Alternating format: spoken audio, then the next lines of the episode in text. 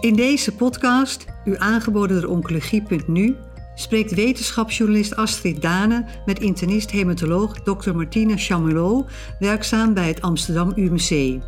Ze vertelt over de laatste ontwikkelingen op het gebied van non-Hodgkin lymfoom, die werden gepresenteerd tijdens de virtuele 62e ASH Annual Meeting.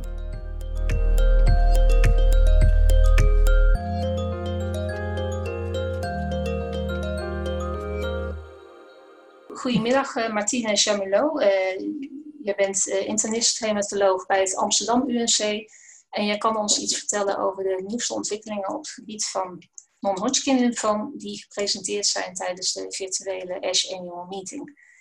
Je vertelde al dat er veel nieuwe bispecifieke antilichamen in ontwikkeling zijn. wat waren daar de belangrijkste ontwikkelingen? Ja, er zijn uh, een aantal praatjes uh, geweest over uh, bispecifieke antistoffen. En er zijn er eigenlijk vier in ontwikkeling bij het non-Hodgkin lymfoom. zowel in relapse refractory setting als ook zelfs al in eerste lijn. Um, het zijn eigenlijk allemaal bispecifieke antistoffen CD3, CD20. Um, waarbij dus het monoclonaal aan de ene kant bindt aan de T-cel met CD3 en aan de andere kant uh, aan lymfoomcel met CD20. Um, nou, de eerste die ik uh, wil bespreken is um, odronextamab. Dat is een, uh, een antistof die IV toegediend wordt. En de resultaten werden gepresenteerd van een studie waarin 136 patiënten zijn geïncludeerd. Um, en opvallend daar was dat 25% eigenlijk al eerder behandeling met CAR-T-cellen had gehad. Dus uh, dat, dat, is een, eh, een slechte uh, groep. En in deze studie werden patiënten met folliculair lymfoom en diffuus grootcellig B-cel-lymfoom um, behandeld.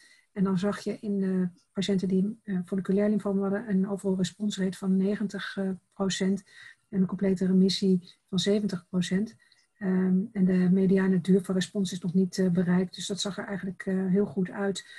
Um, en wat betreft het uh, diffuus grootcellig um, was er een, uh, bij de patiënten die uh, nog geen eerdere CAR T-cel-therapie hadden gehad, een overal responsrate van 55 procent.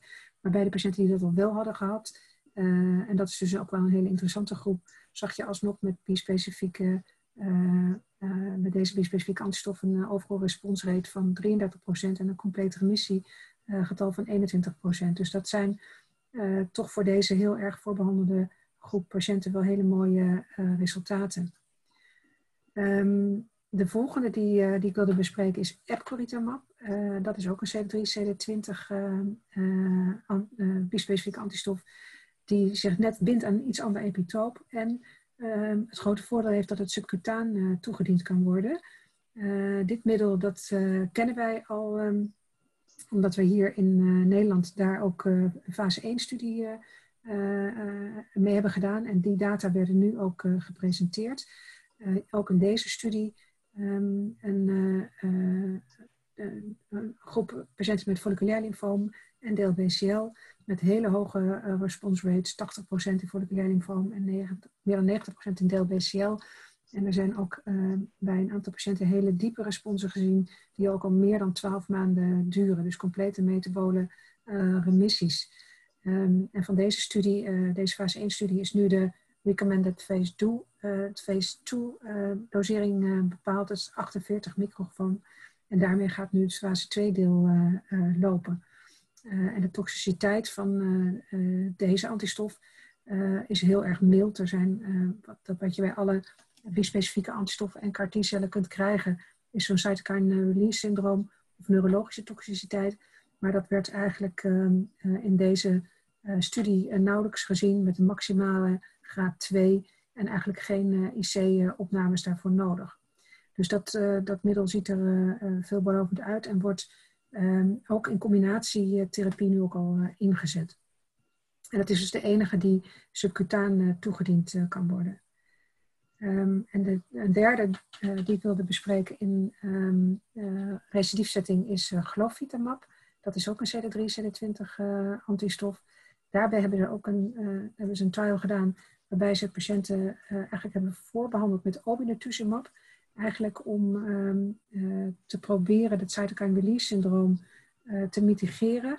en dat ehm, is in eerste instantie was dat nog niet zo heel duidelijk. En uiteindelijk hebben ze ook in deze studie een step-up dosering schema moeten inbouwen. Ehm, en daarmee gaat het nu heel goed.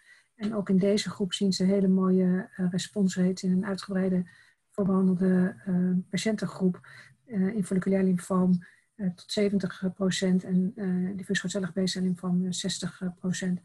Dus dat, dat ziet er ook mooi uit. Dus dat zijn eigenlijk drie heel um, ja, effectieve bispecifieke antistoffen die nu in ontwikkeling zijn. Um, en dan is er ook nog eentje en dat is mosunetuzumab. Um, en uh, dat is een, ook een CD327 uh, bispecifieke antistof die in eerste lijn aan patiënten is gegeven met een deel BCL die niet fit genoeg waren voor AirChop. Um, nou, beginnende studie, fase 1 nog, 29 patiënten um, met eigenlijk heel weinig toxiciteit. Uh, syndroom ook alleen maar tot graad 1.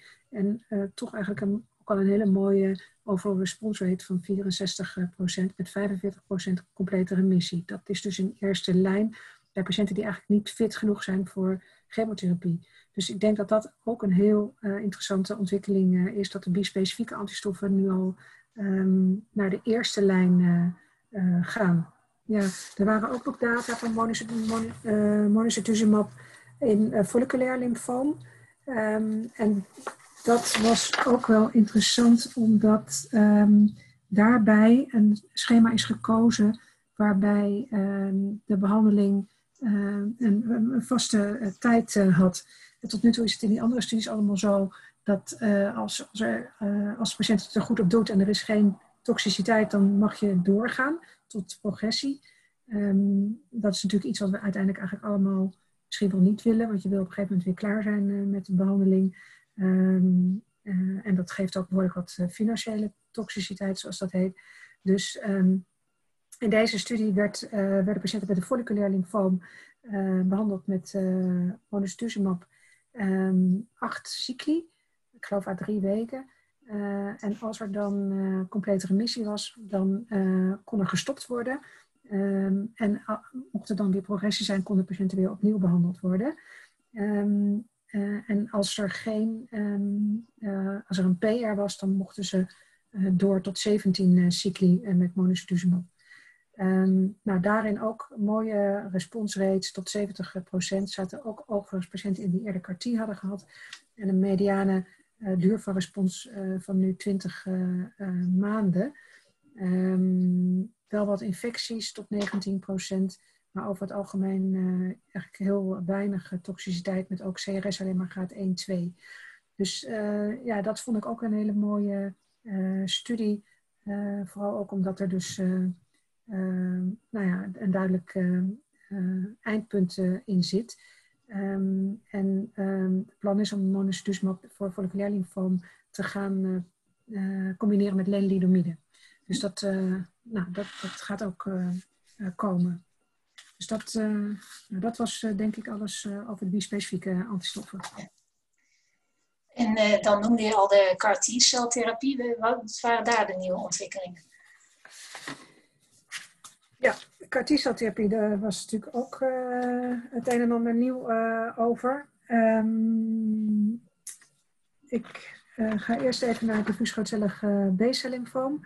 Daar was um, denk ik een heel interessante studie Um, de Zuma uh, eh, 12, die werd gepresenteerd, de eerste analyse daarvan. En in die studie um, worden patiënten eigenlijk, uh, konden in eerste lijn al direct, of de, de, inclusie was eigenlijk patiënten met hoog risico deel BCL. En dat zijn de patiënten met een dubbel of triple hit lymfoom, ofwel met een IP-score van 3, 4 of 5. Um, die werden behandeld met standaardtherapie um, uh, en dan werd er na twee cycli werd er al een, een PET-scan gemaakt. En bij de patiënten die op dat moment nog een positieve PET-scan hadden, en dat was gedefinieerd als een uh, PET-scan met een dofiel score 2, of uh, sorry, 4 of 5, ehm, die konden dan direct door voor, naar carticeltherapie. Um, met het product van Kite, de Yescarta is dat. en die en het, het primaire eindpunt van die uh, studie was uiteindelijk een complete uh, remissie uh, behalen. dus het, is, ja, het bijzondere is dat dit volgens mij de eerste studie is waarin ja, in feite in eerste lijn al direct doorgepakt wordt naar carticeltherapie. ze presenteerden nu de data van de eerste 32 patiënten. ja, nog voor, korte follow-up. De, helft daarvan waren patiënten met een dubbel hit, triple hit. Ehm, en ze zagen een, uh, een, een responsrate van 85 uh, procent. Um, met een complete remissie van 74 procent. En nog een aantal ongoing uh, responsen natuurlijk. Um, er waren verder nog geen data over hoe die dubbel triple hit patiënten het doen ten opzichte van de patiënten met een hoge IP-score. ja, ik had wel wat vragen ook bij deze studie, omdat de, het hebben van een positieve PET-scan na twee cycli de waarde daarvan uh, is eigenlijk nog niet zo heel erg uh, hard. Uh, we weten dat, dat, dat een interim PET-scan ehm, bij patiënten met DLBCL niet zo'n niet zo'n hoge sensitiviteit en specificiteit heeft als bijvoorbeeld bij het Hodgkin-lymfoom. En je ziet best wel vaak bij DLBCL patiënten met een positieve PET-scan die uiteindelijk toch nog um, converteren naar een complete remissie. zowel op mid-treatment als ook end-of-treatment. Ehm, en bovendien weten we ook van de dubbel hit lymfomen, dat is uh, mijn eigen studie geweest, de HOVEN 130, dat, ehm, dat, dat juist de dubbel hit uh, uh, patiënten en de triple hit patiënten interim een negatieve PET hebben en aan het eind weer positief worden. Nou, die groep zou je dus juist missen in deze studie. En er is misschien een beetje een overpresentatie van patiënten die uiteindelijk uit zichzelf nog zouden converteren. Dus eh, ik vind het moeilijk om deze data te, uh, ja, goed op waarde te schatten. Maar het concept is natuurlijk wel heel interessant. Dat, dat, dat je direct al doorgaat naar carticelbehandeling als uh, patiënten het in eerste lijn niet, niet goed doen. Dus dat, dat is zeker interessant. Um, wat betreft CAR-T werd ook, werd ook um, een serie gepresenteerd uit Duitsland, waarbij voor zover ik weet, maar misschien ben ik niet helemaal, uh, helemaal up-to-date, ehm, het voor het eerst werd uh, getoond dat je point of care, dus ehm, in het ziekenhuis zelf, ehm, in een fresh-to-fresh systeem, dus dat betekent dat, dat het leukapherese materiaal direct bewerkt wordt en daarna meteen aan de patiënt wordt teruggegeven. Dus er worden geen cellen ingevroren. en dat hele proces is klaar in twee weken. Um, en um, de data werden getoond van een kleine serie eerste twaalf uh, patiënten die op die manier hun CAR-T-cellen hebben uh, gekregen. Um, nou, vijf complete remissies, uh, maar het ging hier vooral om het systeem dat, dat gebruikt werd. Het is overigens een, bispecifieke tandem CAR-T die zowel CD19 als CD20 target van Multeni. en nou, eh, volgens mij is dat een van de eerste keren dat we dat eh, eh, zo zien. Ja. En er was ook nog een um, CAR-T-product um, wat CD19 en CD22 target. Dus, en dat is een Bisystronic construct. daarvan werden de data van de eerste studie met 59 patiënten getoond. met heel weinig toxiciteit Um, en um, uh, dit lijkt een product wat uh, uh, ook goed polyklinisch gegeven kan gaan worden. Dus dat is ook wel interessant dat de hele beweging van de CAR-T-behandeling zich ook al richting de polykliniek gaat begeven. Nou, dat is, een mooie ontwikkeling op het gebied van immuuntherapie. Er zijn er ook nog checkpoint-remmers. Is daar nog iets? Gebeurt daar nog iets op dat vlak? Um, wat betreft checkpoint-remmers was er één studie um, die uh, um, ging over Avelemab. Uh, wat betreft de checkpoint-remmers, daarvan weten we natuurlijk dat ze heel effectief zijn bij, uh, bij Hodgkin en ook bij solide maligniteiten. we weten ook dat de effectiviteit van monotherapie met checkpoint inhibitors bij diffuus grootcellig B-cel niet heel hoog is in de relapse refractory setting. Dus er wordt er gezocht naar de, de, de, plek die checkpoint inhibitors moeten gaan krijgen bij de behandeling van diffuus grootcellig B-cel En wat er nu werd gepresenteerd was een studie waarbij um, Avelimab eigenlijk eerst wordt gegeven. En het idee is dat je dan op dat moment eigenlijk nog een redelijk goed immuunsysteem hebt, wat dan dus um, ja, uh, effectief gebruik kan maken van de checkpoint inhibitors. Omdat als je het combineert met chemotherapie, met R-CHOP bijvoorbeeld, dan geeft, daar zit natuurlijk ook prednison in. En dat remt waarschijnlijk juist ook wel heel erg de effecten van de checkpoint inhibitors. Dus het is heel erg het, loskoppelen daarvan. Dus in deze studie werd een voorbehandeling gegeven met avelimab, dan uh, zes cycli A-CHOP en, of, uh, CHOP en dan nog uh, een aantal cycli avelimab als consolidatie. dus um, ja, de CHOP echt ertussenin. En um, nou, er werd, dat, dat, dit was ook een vrij vroege studie met nog maar 23 patiënten. Um, ja, de, qua eh, over response rate en de complete remissie rate zag het er goed uit, 89 uh, procent.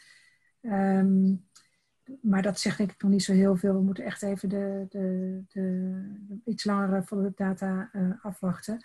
Wat wel interessant was, vond ik, is dat als je in deze setting kijkt naar de um, effecten van avelimab monotherapie, dan zag je ook daar al mensen die dus hadden twee cycli gehad voordat ze starten met AirChop, was al 60% in complete remissie. Dus dat is wel heel veel beter dan wat er tot nu toe gezien is in de relapse refractory setting. Dat was ook precies de hypothese, maar dat wordt ook wel uh, gezien.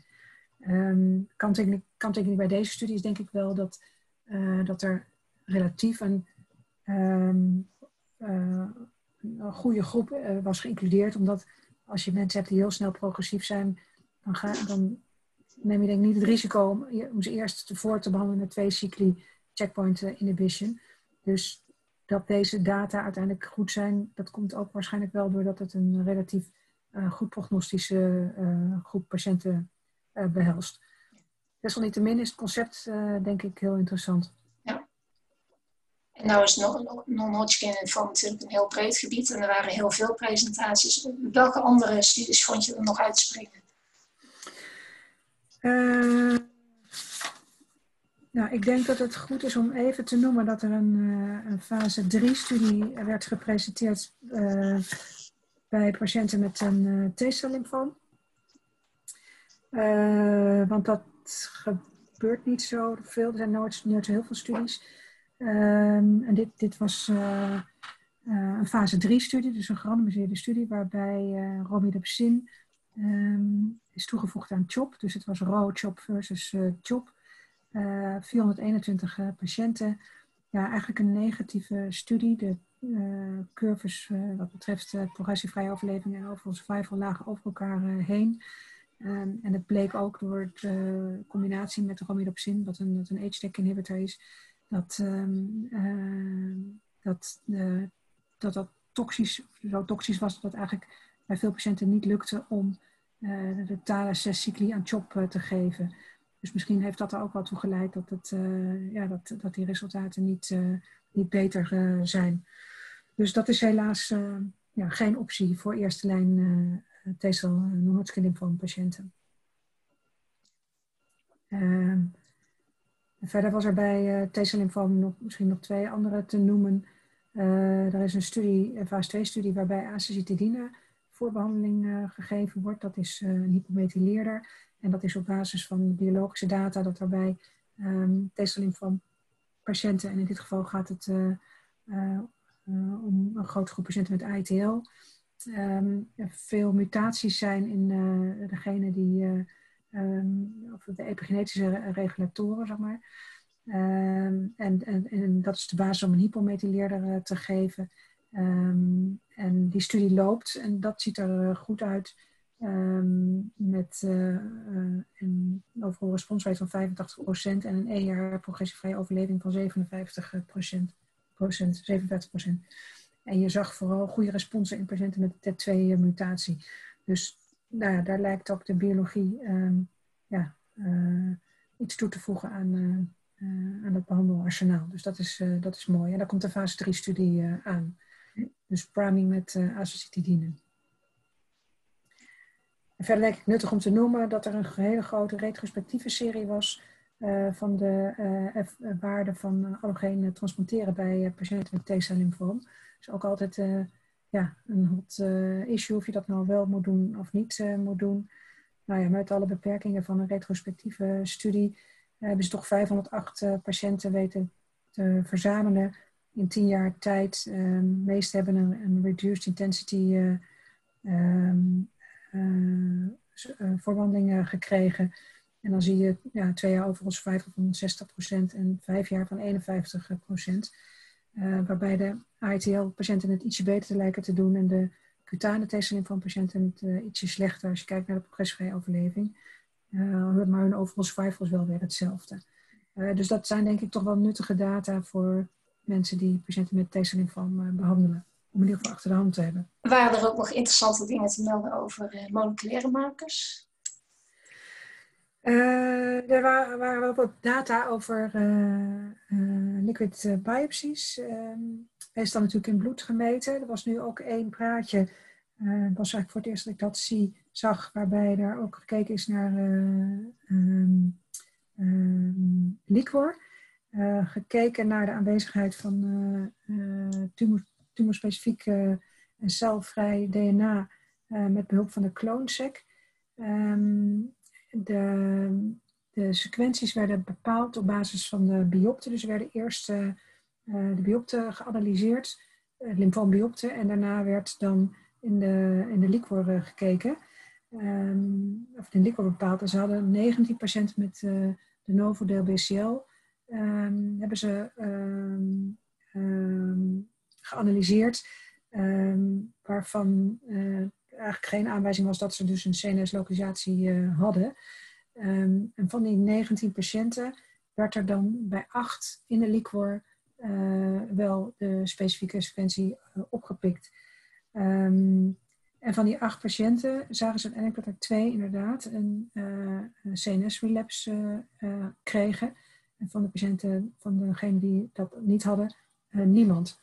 Nou, het zijn natuurlijk uh, hele kleine getallen, dus um, ik denk dat, dat je nog niet echt kan zeggen dat dit, um, nou ja, dat dit, dat dit echt voorspellend gaat zijn.